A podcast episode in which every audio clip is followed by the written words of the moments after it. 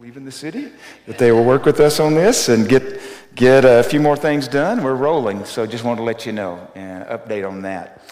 After I've reflected on last week's message and got some input from other folks who responded to that, I appreciate that, those who have.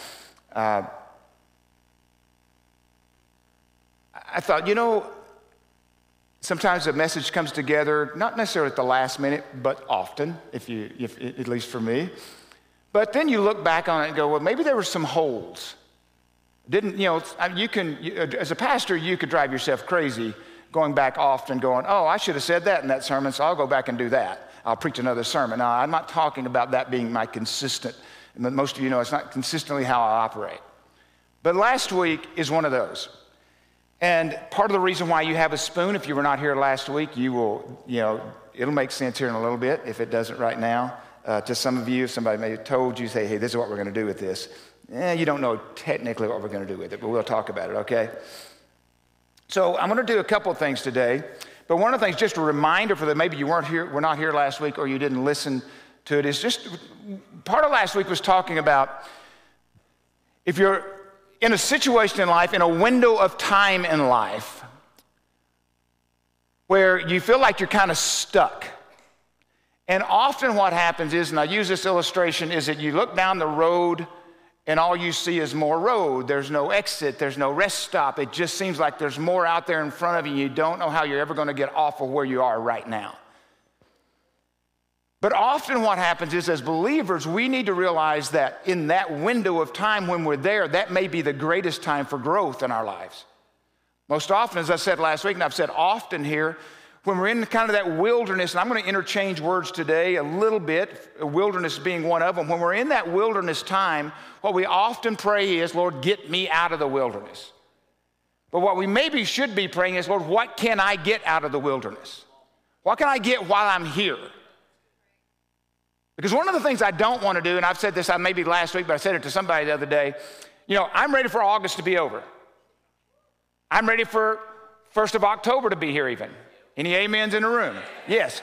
But what I've also realized is, being sixty-three years old, I don't need to be rushing months away. I don't need to be just tossing them. So I need to figure out how to live where I am right now. So what can I get right now? What am I learning right now?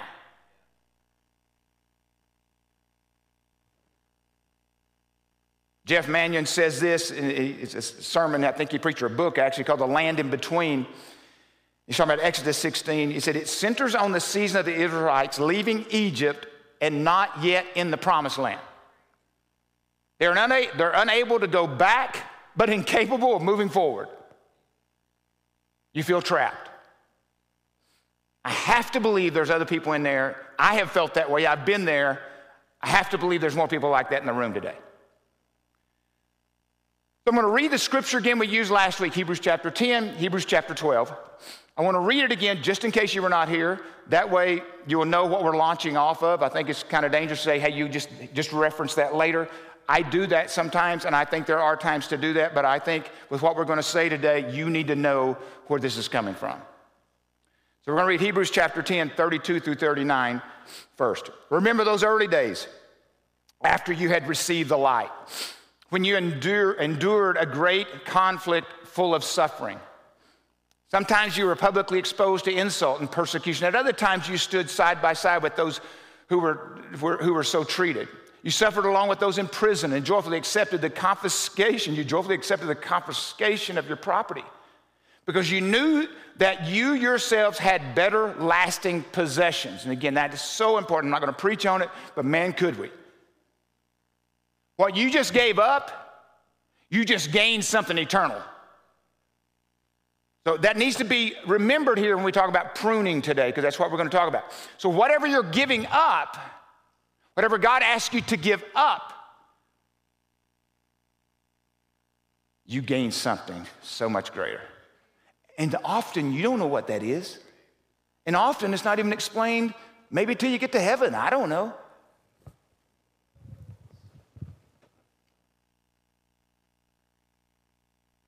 Because you knew that yourselves had better lasting possessions. So do not throw away your confidence. So do not throw away your confidence. It will be richly rewarded. You need to persevere so that when you have done the will of God, you will receive what he has promised. For just a little while, he who is coming will come and will not delay. And by my righteousness, one will live by faith. And I take no pleasure in the one who shrinks back. I take no pleasure in the one who retreats. And literally, the translation there, I take no pleasure in the one who steps back due to compromise. Now, there are times I think, I want to make sure you understand what I'm saying when I use the word retreat here. There are times when retreating or pausing, of course, makes sense.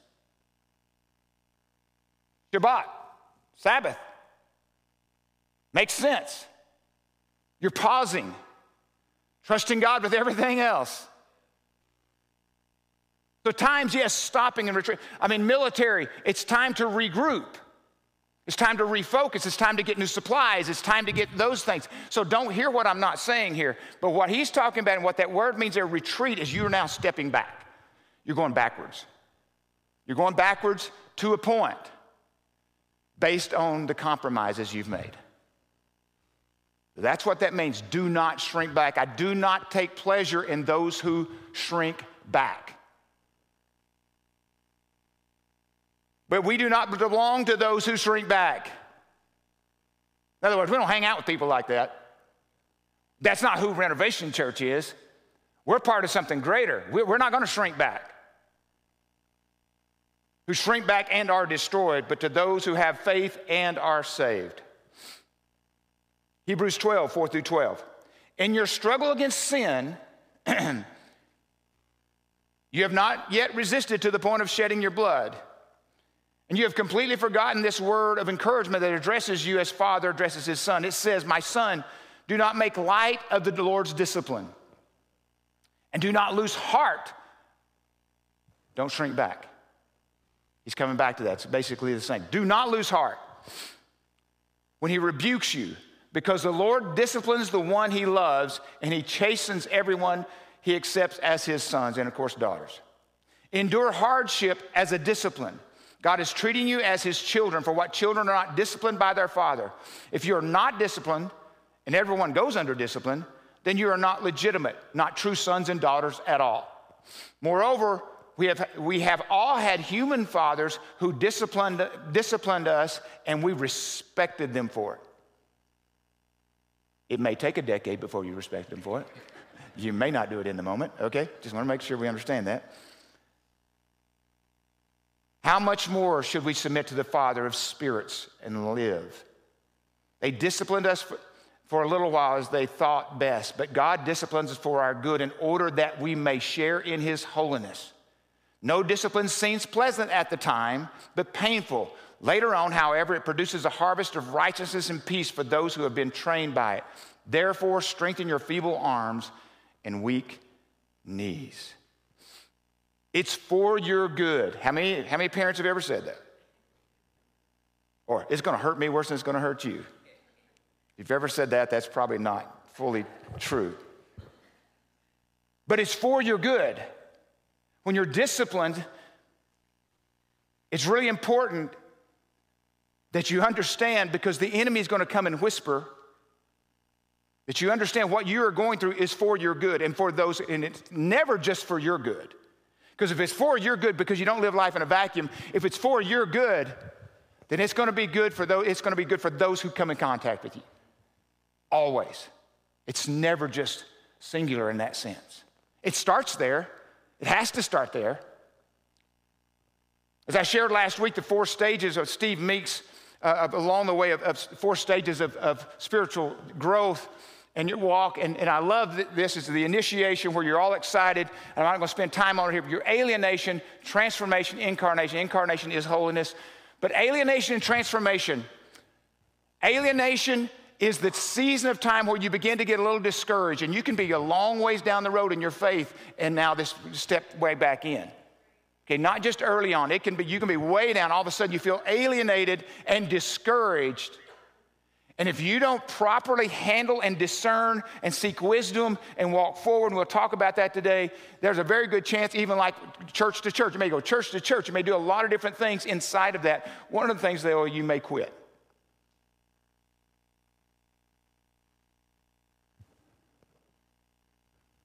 But one of the big things alienation does for us, it exposes our sinful nature.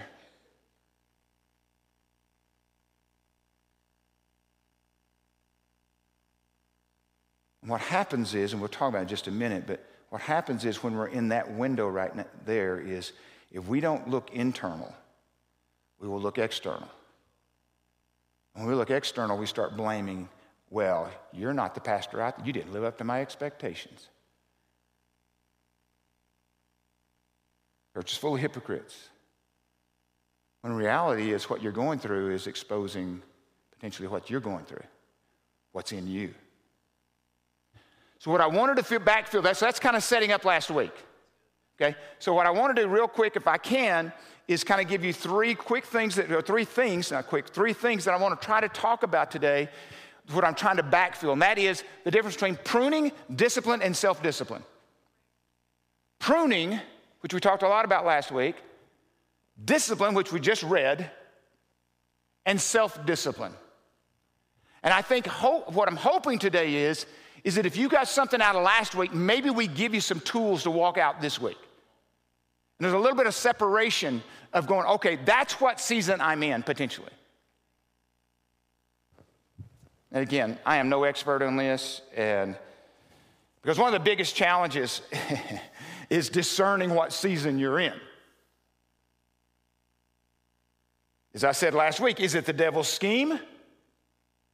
Because the word talks about he, the schema or the or the blueprint, what he's trying to do. He he is up to something. The enemy, you know, your enemy prowls around like a roaring lion looking for those to devour. Resist him standing firm in your faith.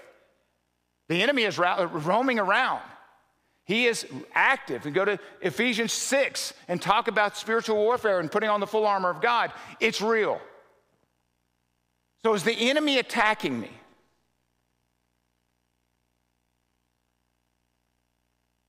Is it my own sin?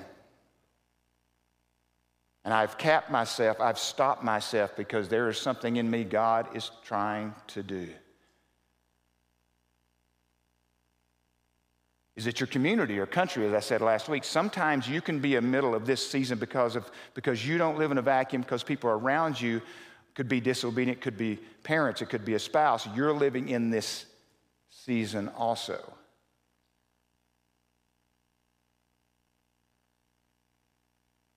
And, of course, the last one, you're in a pruning season. It's a pruning season. Yeah, we don't know whether to rebuke the enemy or repent of sin or what are we supposed to do here? But, man, we need to figure this out.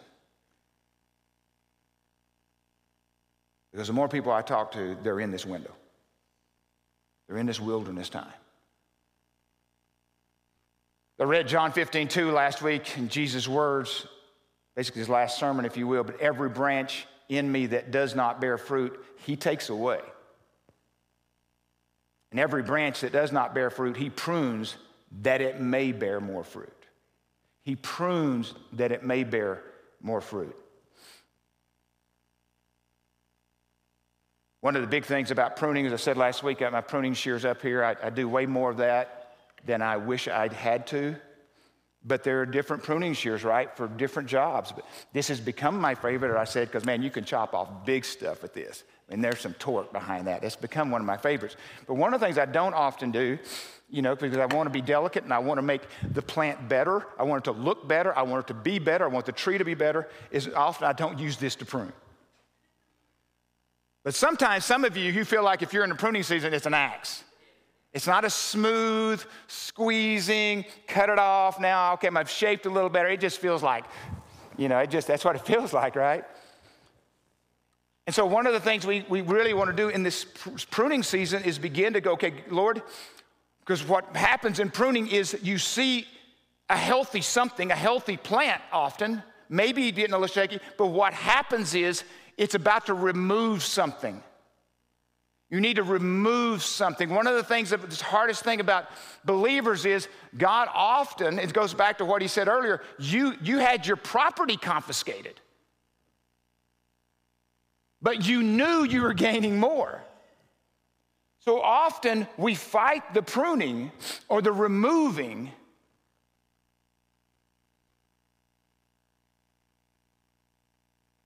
and not even out of rebellion. It's just we don't know ourselves without that anymore. That's been in our life so long. If God removes that, then that's kind of been my identity or part of it up to this point. I remember I was been a Christian at the time, about a year and a half, two years, and those who knew me back then, not now as much, but back then, I was an avid softball player, played it way more than I needed to, was a baseball player for a long time, took on softball, played it, like I said, way more than I needed to. I was working at Alumax uh, out there at the aluminum mill, and like I said, I've been a Christian about two years, and we were going to the state tournament. And I was the shortstop for our team, and we potentially could win the, the commercial league state tournament that year. We're in a higher division.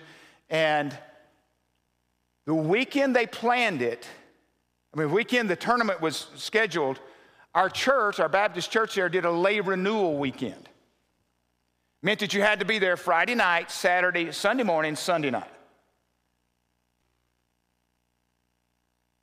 And it was an unbelievable conflict in me. One of those was I was letting other people down. And what would they think? You're going to stay for that when we're going to the state tournament? We're going to play. I made the decision to do the lay renewal weekend. They didn't win the state tournament. They came in runner, runner up. Of course, I could have pushed them over the edge. I'm sure of that. No doubt. No, but I think it was runner up. But I remember that so clearly thirty years ago, thirty-four years ago, that that to me was a pruning. That you had to make, God put something in front of me and said, you have to make a decision here. I didn't have to give up softball. I'm not saying he told me to do that. But that weekend, and everybody was gonna know it in the plant, the decision I made. I wasn't trying to make everybody know it, but they had to know it. Fortunately, about four years later, we went to the state tournament, won state championship, because I showed up. No, actually, we had a worse team. And then, and I'm not saying God said, hey, see there, remember when you did that, I gave you that. I'm not saying it works that way in God's economy. Don't hear what I'm not saying. What I am saying, though, is this. There are things along the way that God goes, that doesn't fit anymore. It's not that it was bad or it was ever bad. It just doesn't go with you anymore. Because I see this in you, and that one thing is causing you to grow a little different than, than the best way, which will produce the most fruit. So God comes along, and it's a loss. It could be something familiar.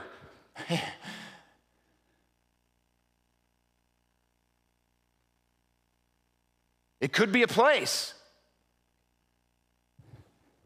Could be a group of people.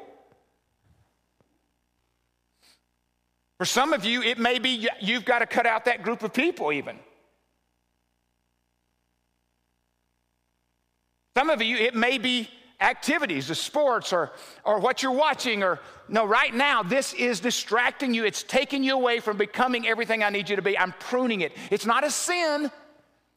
It could become one because you're not being obedient, but it's not right now. It just needs to be cut off. That make sense? So that's where God, it's so to me, the difference between pruning and discipline is the health of the plant. Healthy plants are pruned.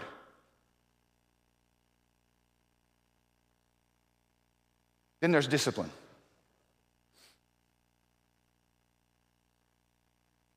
You use that word, you get a thousand opinions of what discipline is, right? It's just kind of like, is it punishment? Is it just obedience? Because often pruning and discipline look just alike. And part of the reason they look just alike is because it hurts. You don't, you can't tell the difference in the middle of it because it's painful. God is doing something in your life, and for some reason, he's asking you to have the wisdom to know the difference.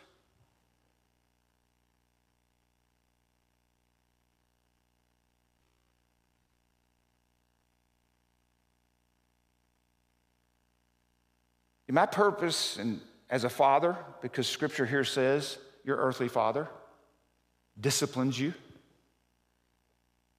And because he does, you have respect for him. And I can't speak as an authority on a lot of things. And I'm not going to say I'm speaking as authority as a father, but I can speak as a father. I know that. I can speak as a father who's tried to discipline his children. And for instance, some of you, when, when you think of the word discipline, you think more something like this, like, okay, spoon, you see the spoon today, you're going, okay, okay, so I'm not, you know, that kind of discipline. Because for me, sometimes discipline, if you think about it, it's like being called into the principal's office. Back when they used to do that. I, you know, I got my last paddling in, high, in, in school when I was a senior in high school at eighteen years old. I got three licks across the back of my, by, by a female teacher, and it was the worst paddling I ever got. And here's the thing, I deserved it. And I'm not sure it was discipline. I think it was punishment. So sometimes when we hear the word discipline, we think of it more along that line, like God's just trying to smack us down. Now, can God smack you down? Well, all you got to do is read Scripture. He can smack you down, okay? But my point is, that's not what we're talking about here. Matter of fact, I think discipline always, when it's done in discipline, there's always a greater end in mind. It's not just about right now. It's about someday. It's about who you're becoming. For instance, when you're raising kids, we have four, and they're, they're basically three years apart. And what was required of Sydney and Allie as the two oldest ones were not the same thing as required of Colton at three. It was required of them at twelve. It just wasn't. Now, we had the same rules, we had, but they were applied different. They were applied where they were at the time. But a twelve-year-old shouldn't be doing what a three-year-old still does. And an eighteen-year-old still shouldn't, they shouldn't be doing what a twelve-year-old is doing. And that's part of our responsibility, is to help discipline them and correct them. And really the word discipline, there, when we're talking about here, it's really talking more about God than it is about you in this passage of Scripture. Because the word there, and specifically in that passage of Scripture, is talking about the instructor. And I love the way it, it, it says, if I can find it here, the definition, uh, where'd I go with it? One who constructively corrects in order to train.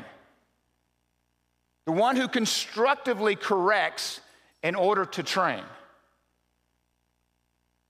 Now, my kids know, and you've, I think I've probably said it here before, I'll never write a book on parenting. Might write a chapter, not a book, okay? But one of the things we did was, if they got disciplined, one of the things they had to do after they had their whatever, call it punishment or whatever their timeout or whatever it might be, they had to sit down with me and explain why. Why did you get in trouble? And I would push them. Partly critical thinking, but part of it is they need to know why. So much of life is about why. So much of life, if we're not careful, we go, yeah, I do that. Why do you do that? I don't really know. We've just been doing it. I want my kids to ask why. I think questions are healthy. I think questions about our faith are healthy. Because if I believe something, I don't really understand why I believe that, then maybe, just maybe, I need to go figure that out. There's a point, there's faith, and we'll talk about that in a few weeks, but, but so often, when it comes to discipline, and Hebrews twelve eleven says it, and it's, it's, it says, no discipline seems pleasant at the time, but painful. Later on, however, it produces a harvest of righteousness and peace, and peace. Don't miss that. Not just righteousness, but in peace. There are those who have been trained by it.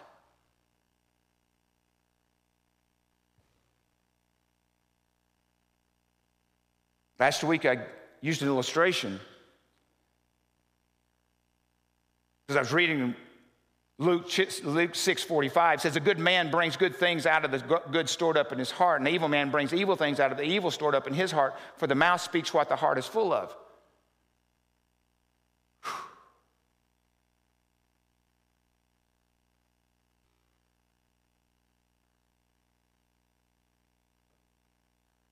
The illustration I shared with you last week is from a distance. This picture of water seems reasonably clear. I know you can get up close to it, but it seems reasonably clear. But then you stick the spoon in and begin to stir it. And you go, wow, there was something else in there. Wow, didn't see that from a distance.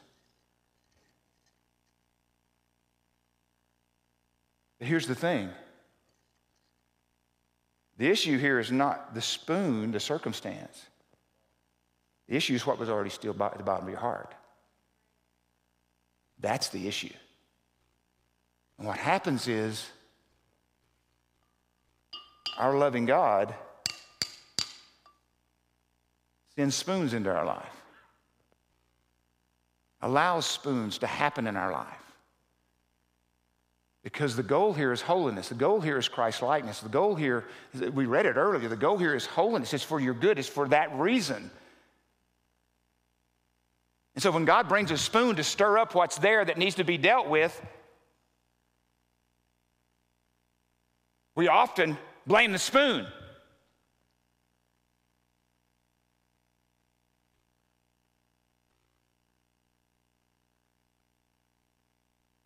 Pruning. Discipline. What's so awesome is God exposes our idols. He exposes our sin. He exposes those things that cannot stay there and us move forward. We're actually capped right there. It's the reason why it's hard from pruning and dis- discipline is because often we feel capped in both places. We're in that land in between. So we've got to be able to discern and ask and plead with God. Show me, God. If you've taken inventory, then you're probably in a pruning season. And pruning usually means loss.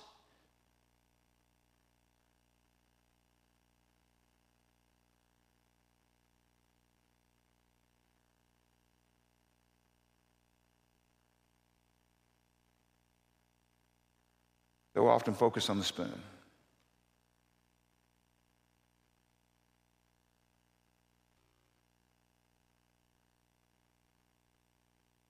What's so awesome is we serve a God who loves us. That's why we're being disciplined, who sees something in us. You know, the enemy likes to do this, saying, yeah, you, you've blown it this time. You ain't never getting back on track. He whispers that. But God says, come on home. Let's deal with this. I'm sure you may stumble again. Don't give up. What's our phrase? Don't give up. Get up. Start walking again. Don't give up. Get up. Don't give up. Get up. Let's go. Let's admit it. Let's see what it is. Don't stumble over it again. Let's get up. Let's go.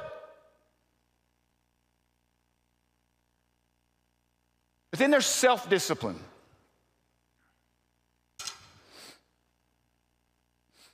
I just say this, self-discipline is actually preferred from discipline, in my opinion.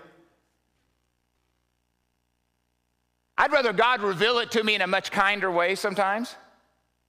In his word, in prayer, through people I'm hanging out with that are willing to hold me accountable, to speak, to call it out, to speak it out. Where I intentionally hang out with people who are going the same direction I am, which is chasing after God with all my heart, soul, mind, and strength, or at least that's what I'm saying. I'm hoping that's where I'll be. That's who I want to hang out with because I believe those people will go, that's what you said, so I'm going to hold you accountable to it. I'm in the Word. And the Word speaks to me. I'm in prayer. I'm listening. I'm, I'm letting the, the worship wash over me. It may not be your deal, but it definitely is mine. And in the midst of that worship music and stuff washing over me, just even here today, I, I, there's things that the Lord starts bringing to my mind. Alone time. Meditating, making it a discipline to set time aside, whether it's prayer or for me, often it's me hiking by myself.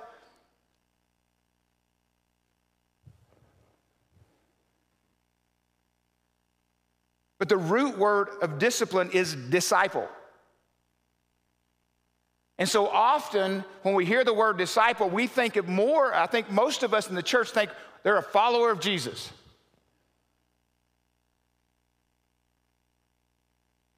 And I'm not going to tell you you're wrong in that, except I will say this. A disciple is a student of Jesus who follows him. It's someone who's learning, who's someone who's being trained. It's not someone who just follows, I think we can read in the New Testament, they, Jesus had a lot of disciples follow him, and many of them walked away. Look at John six. But you're being a student of Jesus. A student. You're learning. You've got to be in the Word. You've got to be around people who are, who are trying to live it out also. You've got to be a student of Jesus. And then apply it. I've said this over and over here. I'd rather, I think I was some, in some ways, my first, I didn't know what the first book of the Bible was, and I came to know Christ at twenty-seven years old. Many of you know that. But I will say this, within the first year, I believe I was more mature than some people have been following after Christ twenty years. And the reason is because what I was learning, I was trying to apply. Your longevity in church does not make you more mature in itself. It's what you're doing with what you're learning, and you're applying it to your life. That tells you how mature you are.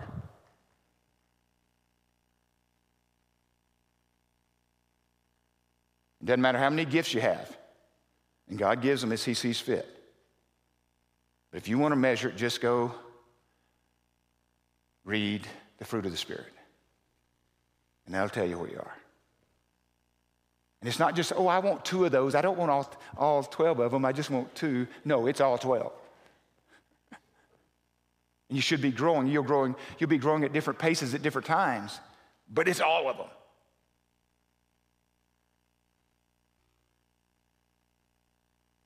One of the big things for me in discipline, let me go back to the word here, persevere.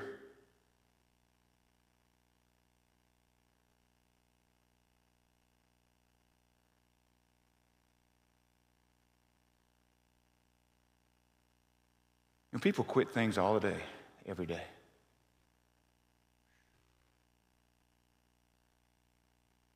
Start stuff, quit it. Start stuff, quit it. Start stuff, quit it.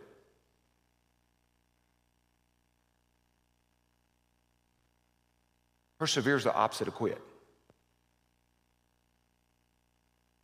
Grit. Have grit. The ability to overcome obstacles, small and large, because of what God has done in your life.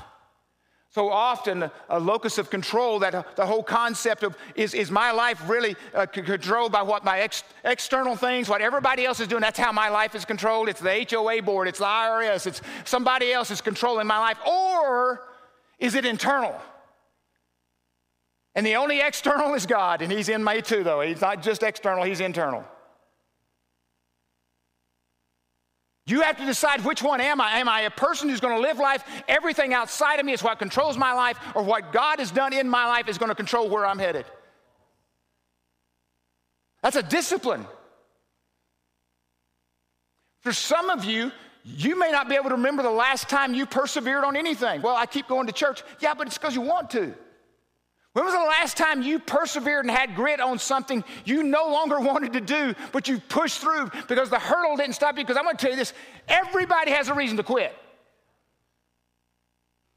Don't be looking at my life and go, well, you Kurt, you got that, you got that. Everybody has a reason to quit. Labor Day twenty twenty-one started two months, almost three months of my life where I lost twenty, almost thirty pounds.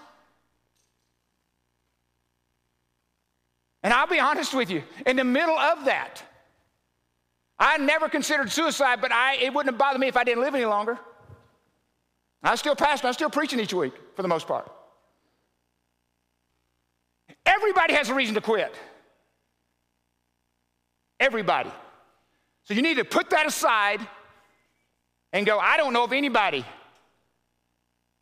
that can use that excuse to quit. And you need to build in self-perseverance. One of the things I've built back into my life is, is I try to do things. I mean, it's like push-ups. You know the two most important push-ups, and I do and I do them regularly. I do them before I come in here. Part of it is to get rid of some of this energy, and you go, well, you should have done some more this morning. Okay, probably should have done about another fifty. But part of it is to try to get rid of energy and not be too hyped up when I'm in here.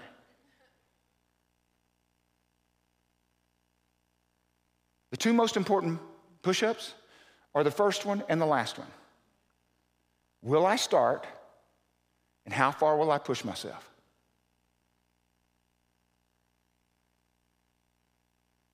I hike. Used to play basketball. I'd compete against other players. Well, I don't play that as much, and I hope to someday get back into that. But one of the things I do is hike, and I want to show the pictures here. I did Piestewa this week. Now, this is pictures from a few years ago because the sun was shining on Monday. I mean, the sun wasn't shining Monday. But Piestewa, those who've done, go back, go back to the other one, go back to the other one.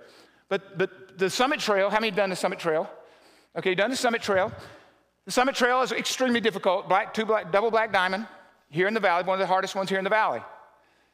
And one of the things is, is when you get to the top of it, I, I try to make it in thirty minutes up, up to the top, and not breaking any records, but I try not to let anybody pass me. That's my deal. That's my goal, is nobody pass me, okay? And but that, and it's also without stopping. So you just go and don't stop. You get slow, but don't stop. But the worst part is when you get to the top. If you've ever done it, it's just like, go ahead, next slide. It is, when you get to the top, it is just almost straight up. It's about one hundred steps of stair-stepper. So you've done twenty-nine minutes at this point of going hard, and it's, it's like a stair climber all the way up, the summit. And you get to the top, and it's this right here. That's your reward for getting close to the top. But the summit's at the top of it. I want to go to the summit. And I've said to you before, one of my desires, and that's the reason I discipline myself in this, is to be able to go places you can only get, you can only see by hiking. And that's one of my desires, and I hope I can do it as long as I can. But my point is this.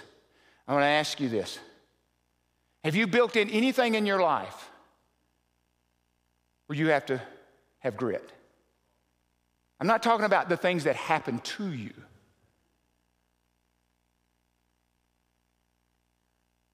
How are you building that muscle? Because we want an, an ethos of this self-discipline. That's, by the way, part of the fruit if you'll go look at it. Built in to go, I need, I need to, I'm going to start doing five push-ups. I'm not saying, by the way, let me say this. Check with your doctor first. Just want to get rid of that. Whatever you're needing to do, okay. Give myself off liability medically. I think the board said amen to that. Okay, whatever it is, my point is this. You need to be finding things, whatever your circumstance, that cause you to go past where you thought you could. Build that muscle. It's a spontaneous, reoccurring pattern, ethos. It's the ethos of your life. Ours here, our desire is to be Christ-like. That should be our spontaneous, reoccurring pattern, but it takes a lifetime, and you still won't reach it fully. But I wanted to share with you, if you're in these circumstances, you're in these windows of time, I want to give you a list here real quick. I'm going to go through them fast. If you want to take a picture of them, if they're helpful. I shared them a few years ago when I was talking about anxiety. We, we did a three-part series on anxiety. Doctor Dan Alley and I did. And you can go back and listen to that. I think it's October twenty nineteen, maybe it was. Somewhere in there if you want to listen to that. Uh, and, and, and it's these things. One, I said last week, don't retreat, refocus. Okay, so here we go. Am I moving forward in God's purpose for my life? Because I'm going to tell you right now, the enemy's going to whisper that you've missed it. And I'll tell you that on top of that, I think the enemy often knows more about your purpose and your potential than you do.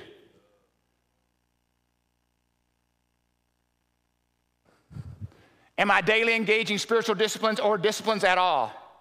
Am I engaging them? And we could talk more about that in another different study. But start, just start out in prayer and in the Word and meditating. Just being quiet before the Lord. Am I well hydrated? You think, well, how did that get up there? Because you live in Arizona. I'm going to tell you, that has so much to do with even anxiety. If you're dealing with anxiety a lot, pump the water. And your urine should look like a post-it note, yellow post-it note.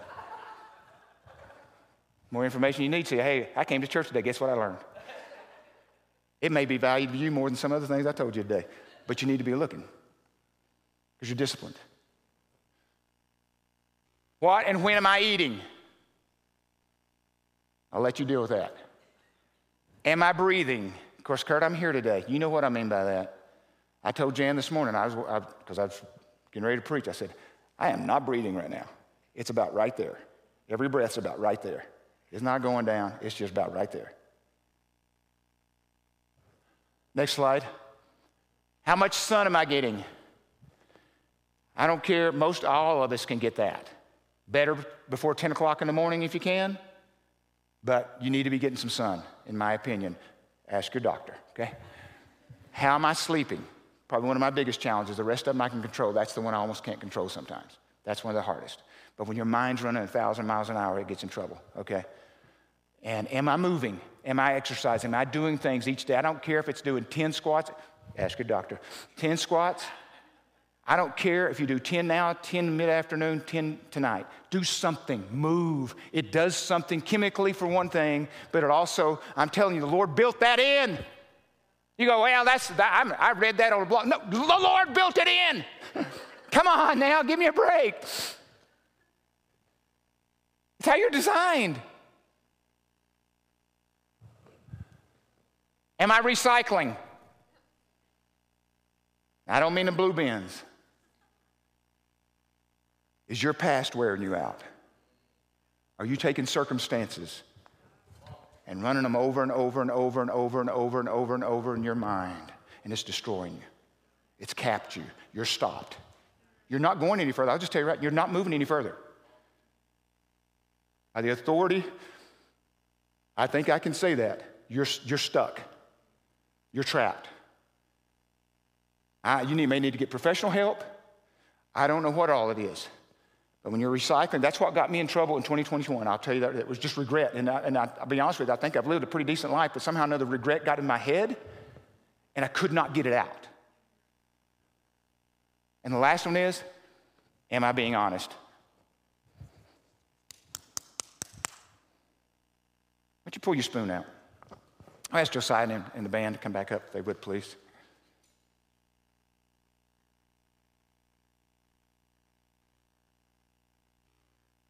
Back to discipline.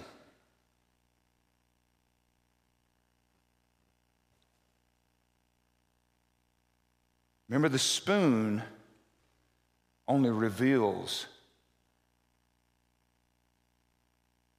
But I brought the spoon today. One, and no, somebody asked me earlier, did you whittle all those? I did not. Give me a cabin and a back porch, I might whittle some of these, but not right now. But I wanted them to look as close to this as we could. Because you can write on this. Just wondering, but some percentage of you, some of you are going to throw it away or just leave it in the back. We'll do something else with it when you leave, whatever it is. Don't throw it away.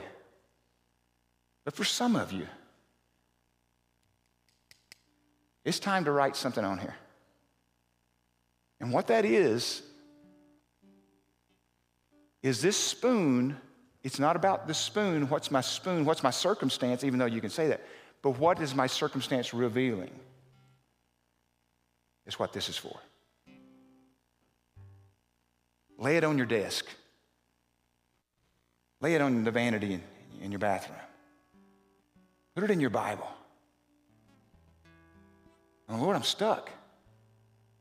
And I've been blaming the spoons.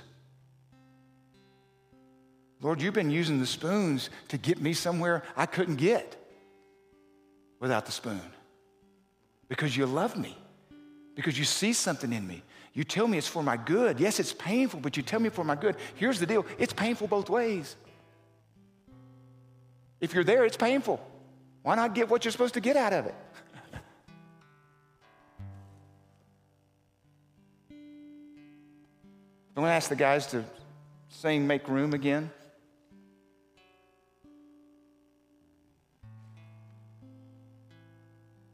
You can write on it. You can leave it in the back as you leave. I'm going to ask you to stand now. And there's something else I think you might could do with it.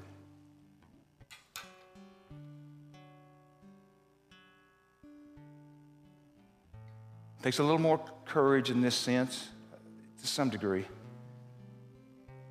is that you may step out on that aisle and come and lay it down on an altar. It's time. It keeps coming up, different versions, but it keeps coming up over and over. Lord, I'm laying it down. I'm just laying it down. Lord, we come before you right now, knowing that when we step up here to, to lead from the front each week, we have really, for the most part,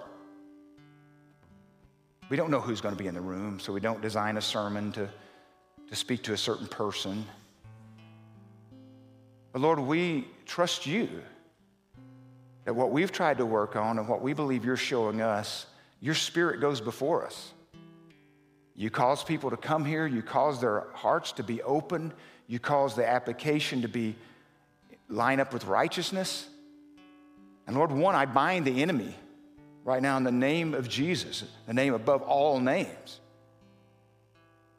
We're whispering that somehow or another, this didn't apply to you. Sure glad somebody else was here today. But Lord, I just pray for right now, we all apply it to ourselves. Lord, if it's pruning season, that's awesome. It's hard, but you're removing something that just is not going to be helpful for where you want to get us to.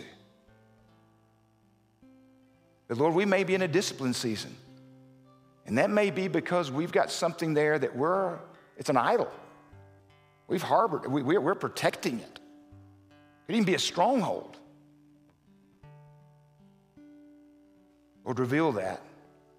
And let me be honest. And Lord,